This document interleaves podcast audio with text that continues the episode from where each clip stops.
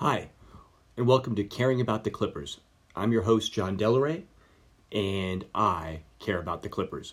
The reason that I named my podcast Caring About the Clippers is because in LA, one thing you hear a lot of is nobody cares about the Clippers.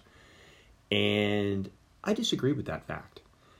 I have cared deeply about the Clippers for a long period of time and believe that most of the nobody cares about the Clippers uh, tends to come from disgruntled Laker fans who want nobody to care about the Clippers. They believe all Lakers all the time. I myself am all Clippers all the time. I harbor no ill will or hatred toward the Lakers, but uh, my heart lies absolutely with the Clippers. Um, I've been a Clipper fan since about 2000, and the, dating back to the Darius Miles, Lamar Odom years. Um, and recently on a flight, I wanted to listen to a Clipper podcast. Uh, I went on went on to iTunes, looked around, saw there were podcasts for lots of teams: Sixers, Lakers, certainly Celtics, others. Uh, but there was no Clipper podcast, no podcast just specifically dedicated to all things Clippers. And I decided I'd make one, mostly just so I can listen to myself on long flights, which will be great. Who wouldn't? Who doesn't want to hear themselves opine on things? Uh, I think I'm, you know. Anyway, we'll. Uh, so I'm looking forward to to the podcast. Uh, the the way I'm planning on doing this podcast is uh, between games. I will review the the prior game. I will preview the upcoming game, and we'll talk about uh, things Clippers that are sort of on my mind. This podcast will, as the initial podcast, will be dedicated towards examining the Clippers season up to this point and getting my opinions on all things Clippers up to this point. So let's jump right in. So the Clippers currently, after 11 games, are six and five. From my perspective, six and five is good. That's about right where they should be. I think at this point they're kind of a six and five team. They've had a tough schedule. They're above 500. They have, it appears, after about one tenth of the season, a good chance of being a playoff team. I would say, barring injuries. So I'm pretty happy with the way this season is going. The team competes for sure. I think Doc is doing a relatively good job. I'm very happy he's not general manager anymore, but I think he's doing a good job coaching. And coming from me, that says a lot because I was calling for Doc's head a couple of seasons ago when we had a much more talented team than we have currently that was underperforming.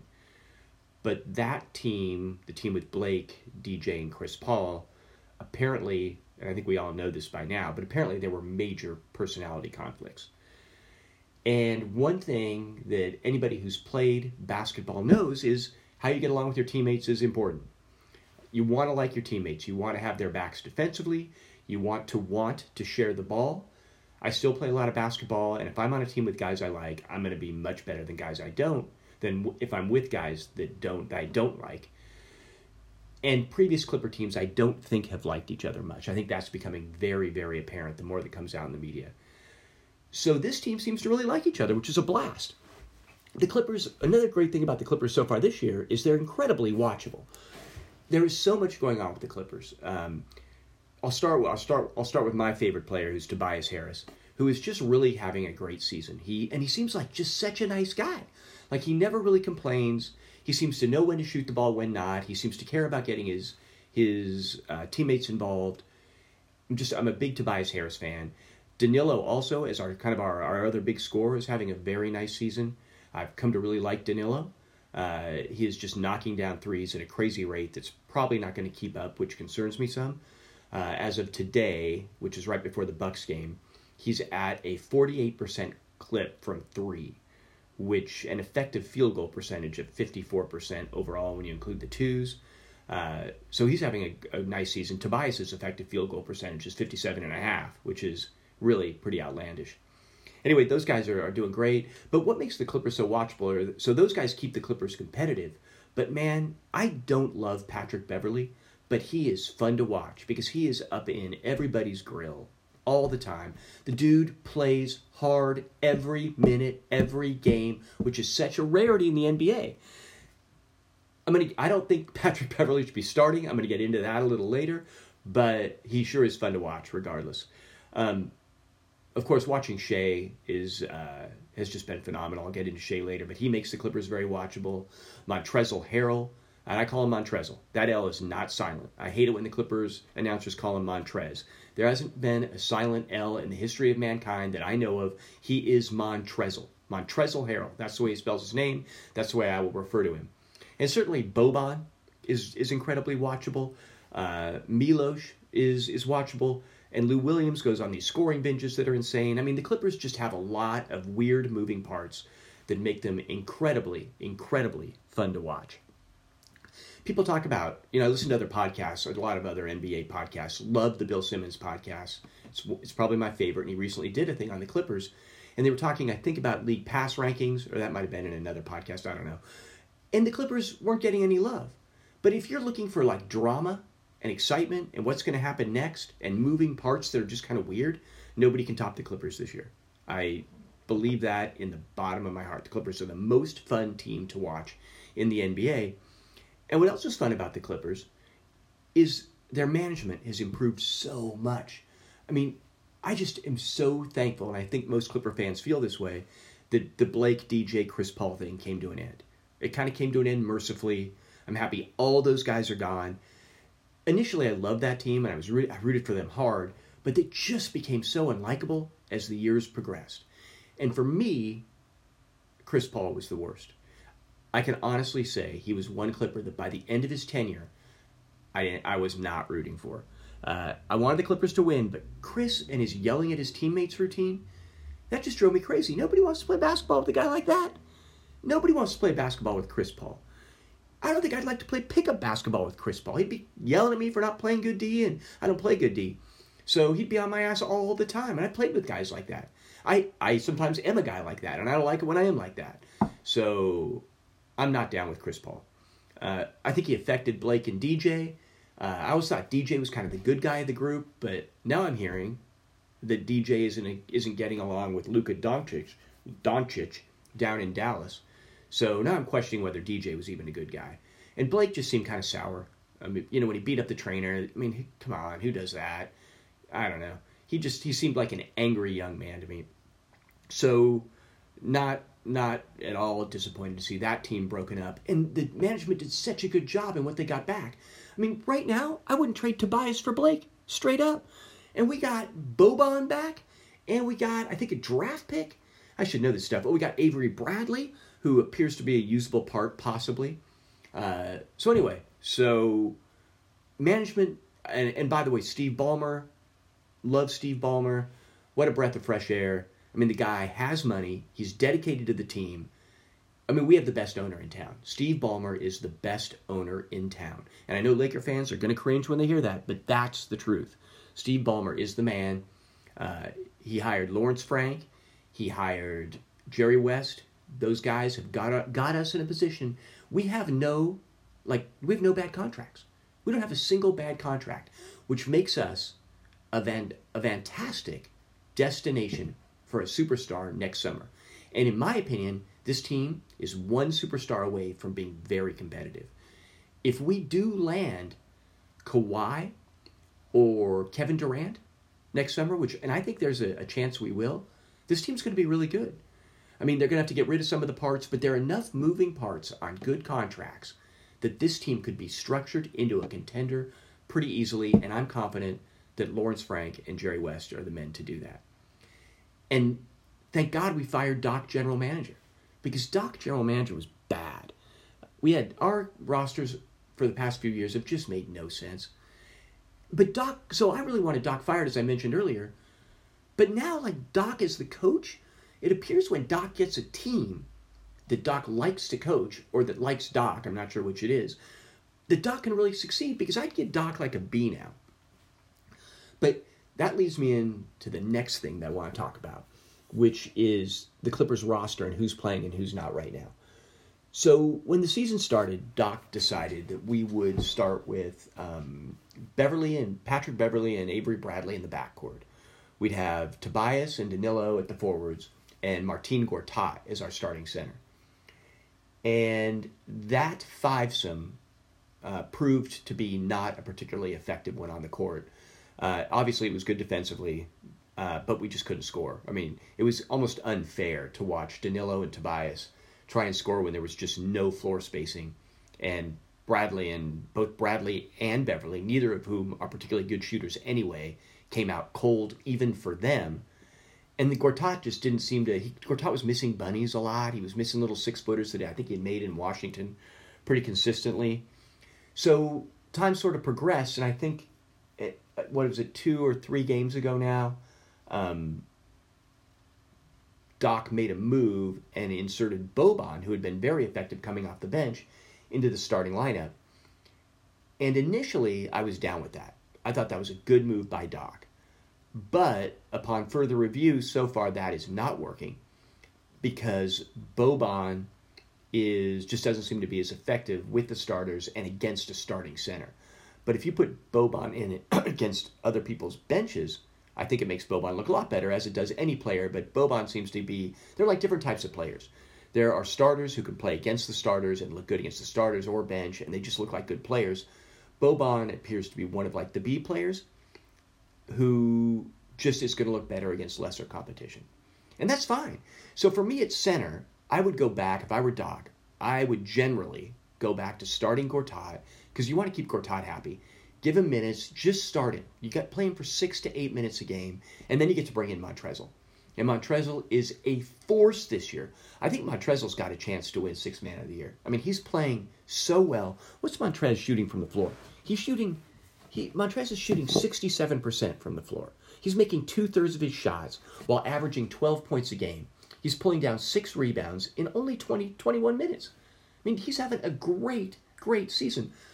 Our bench is just so damn strong, but and Montrezl's a key component of it. So, and then I would bring in Boban. I would play Boban for, you know, I'd give, I'd start Gortat six to eight minutes, bring in Montrez when Montrez needs a break, like maybe with eight to seven minutes left in the in the second and fourth periods. I'd put in I'd put in Boban for you know somewhere between three to five minutes and let him play it out if he's having one of his Boban nights. I just think it seems pretty simple. So that's that's where I hope Doc goes currently. Uh, I have the right to change my mind, of course, um, but that's that's sort of where I'm at about the center situation now. I like what Doc is doing with Tobias and Danilo. I think he's he's using their minutes properly. Danilo's been hurt a lot, so I think it's really good if we can keep his average between 25 and 30 minutes per game. It might not be great for him getting a contract next year, but it's if you want to have an effective team, I think Danilo Danilo needs to stay healthy. He's by far their best three point shooter. So far, he's making what threes? He's making 48% of his threes, which is crazy. He shot a bunch of them too. Let's see how many he shot. I think he's been averaging. Let's see how many. He's been averaging five a game, uh, and he's been making two and a half of those five. So that's that's something we really need because we're not a great outside shooting team.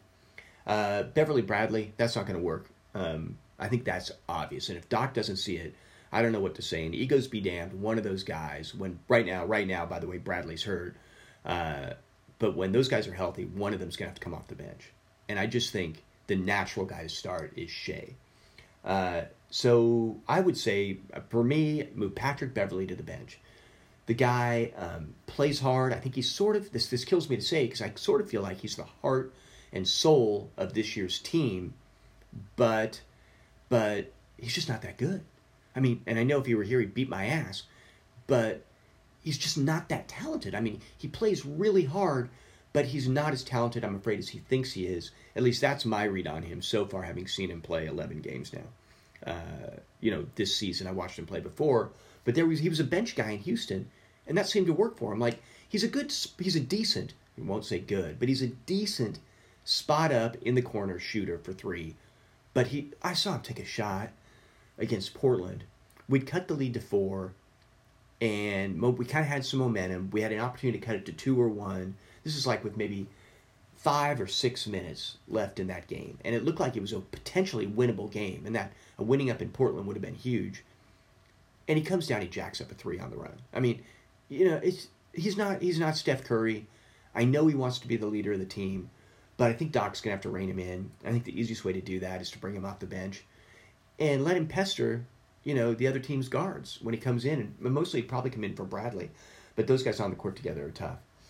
And then Shai really brings just a crud load to the table. Starting Shai just has so many benefits. Uh, first of all, obviously, get Shai minutes, which we need to just for his progression as a player. But also, remarkably, given that he's only 20 years old, it's what makes our team the best. So if we're trying to make the playoffs this year, you can have your cake and eat it too. You start Shai, he gets he gets experience playing, you know, hopefully 25 to 30 minutes a game, which makes him better, and it makes the team better. How many 20 year olds can you say that about? So I'm fully on board with Shai getting time. He's for being 20, he's a fantastic defender. I couldn't believe the job he did on Damian Lillard the other night. I mean, he was making Damian Lillard take tough shots, and that's hard to do. Lillard gets open all the time. Lillard's a fantastic player. Uh, I mean, offensively, I take Damian Lillard. I love Damian Lillard. I do. I freely admit I'm in love with Damian Lillard, but Shai did a great job on him.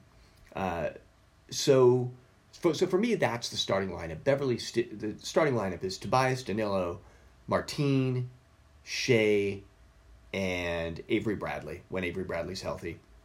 And then coming off the bench, you got Montrezl, uh, who's got to come off the bench and play the most bench minutes. Lou, who does his Lou thing. Um, you know, Lou, I keep waiting. I feel like with Lou, I keep waiting for the balloon to burst. Yet Lou just keeps scoring. And he goes in slow motion. Lou, I do love Lou. Uh, Lou can score, and he can score like nobody I've ever seen. He's another really unique player. And he gets hot so often. So let's see, so far he's shooting 43% from the floor, 38% from three, an effective field goal percentage of 49%, which is pretty good considering the number of shots and the difficulty of shots he takes. But uh, he might also, well, he is one of our best point guards as well. Uh, he's averaging three and a half assists to, well, to two and a half turnovers. I thought it was going to be better than that. Uh, anyway, I do like playing Lou. He sets up Montrezl all the time for easy dunks, which is huge, and there's nothing more fun than seeing Montrezl dunk and yell. Dunk and yell, Montrezl. I do. I love my Montrezl dunking is awesome. As you can tell, I'm a total Clipper homer. Um, so you got those guys. Then you got Luke Moute, who's injured right now. I'm, obviously, he fits in against specific teams for a specific purpose, and that's when we need him to come in and shut somebody down, which he's very good at. For instance, we're getting ready to play the Bucks, and it's questionable whether Luke's going to play or not. I sure hope he does, because this is one of those games where I think he's the only guy on the roster who can who can even slow down um, Antetokounmpo, Giannis, the Greek freak, because he. I mean, you look at the rest of our roster. Uh, I mean, I can't imagine we're going to stop Antetokounmpo today without Luke at all.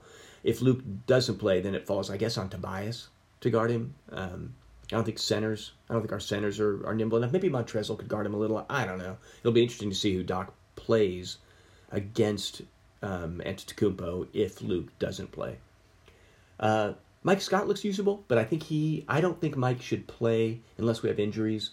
Um, Milos is having a good season so far, but Milos is incredibly frustrating to watch. I just feel like you could take maybe one out of every ten guys out of the stands, and Milos couldn't guard. Like there are ten percent of the people in the crowd that Milos couldn't guard.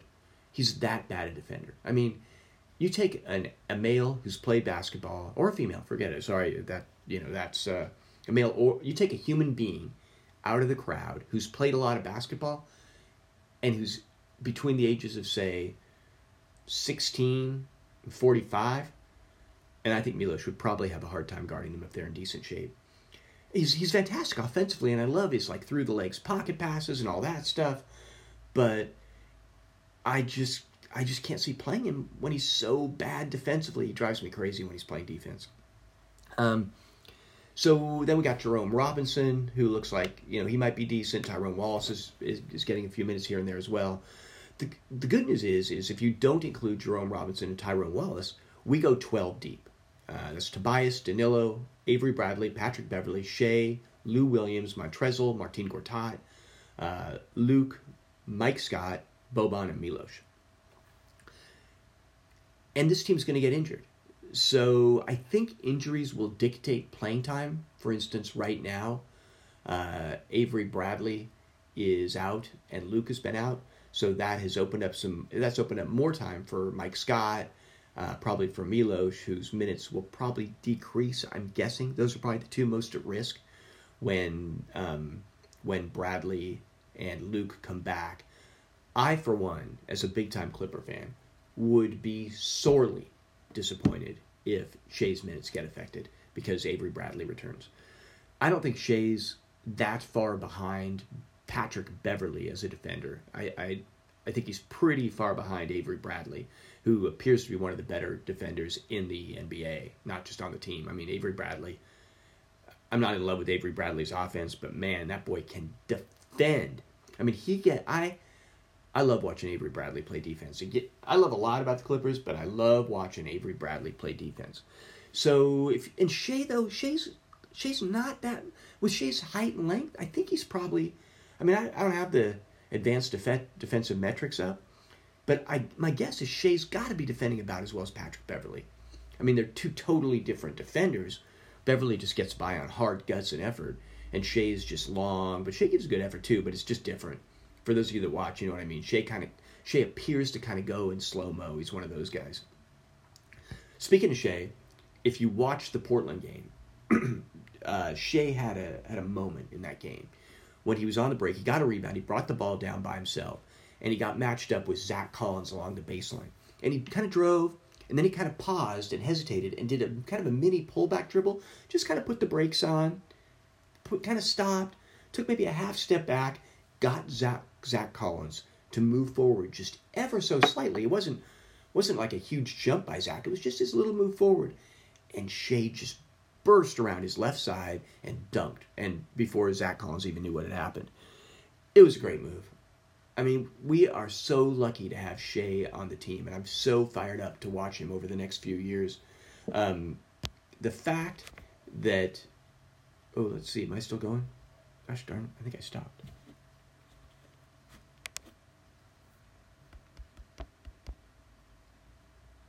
Oh no, I think I'm still going. Good. Um, you know the fact that that we drafted Shai late. I, I was sitting. This is true story. I love the NBA draft. I was sitting there and I was telling my wife and kids that I wanted the Clippers to draft Shai, and then Shai got taken the the pick before our first pick. We had two back to back, and all of a sudden it was like a Christmas miracle. They're announcing that Shai has just gotten traded to the Clippers, and they swap picks and the Clippers had to give up, I think, a second round pick or whatever. But I was rooting for Shai. Shai's the guy. He he reminds me a lot of Shaun Livingston, who I watched a lot of, obviously back in the day as another as a Clipper fan. Um, and he also reminds me a little bit with his crafty moves of of um, Andre Miller, who I don't like because he didn't play hard for the Clippers one season, so he's one of my least favorite players. But Shai's crafty, which is what Andre Miller was at a young age.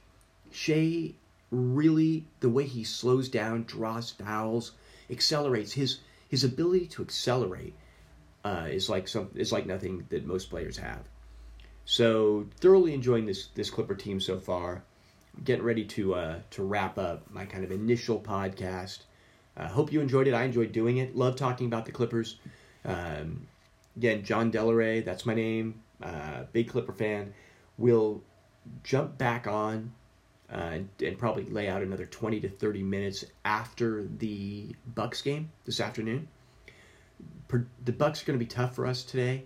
Uh, mostly, I mean, Antetokounmpo's having a phenomenal season, and they're just a talented team. Khris Middleton can play. Uh, I'm hoping that Avery Bradley and Luke are back, which I'm not sure of yet. If they are, I think that gives us a much better chance to win. Um, if they're not, I think it's going to be a struggle it's going to be a struggle either way. But the Bucks like the Bucks are getting the ball up and down the floor right now. I think they're like third in pace. I think I heard that, and the Clips are up there in pace too. So it should be a fun game to watch. Uh, my prediction for the game is it's at home. Clippers in a close one. I'm gonna I'm gonna go with the Clippers. I'm gonna predict um, a big game from Danilo. I think Antetokounmpo will probably be guarding Tobias, which will make it tough on him. A big game from Danilo, and hopefully another really good game from. Uh, Shai Gilgeous-Alexander. Uh, and hopefully for Montrezl too, man. Montrezl's been playing his ass off. So that's a wrap. Caring about the Clippers. I care about the Clippers. Ha- I hope you care about the Clippers. Thanks for listening. Out.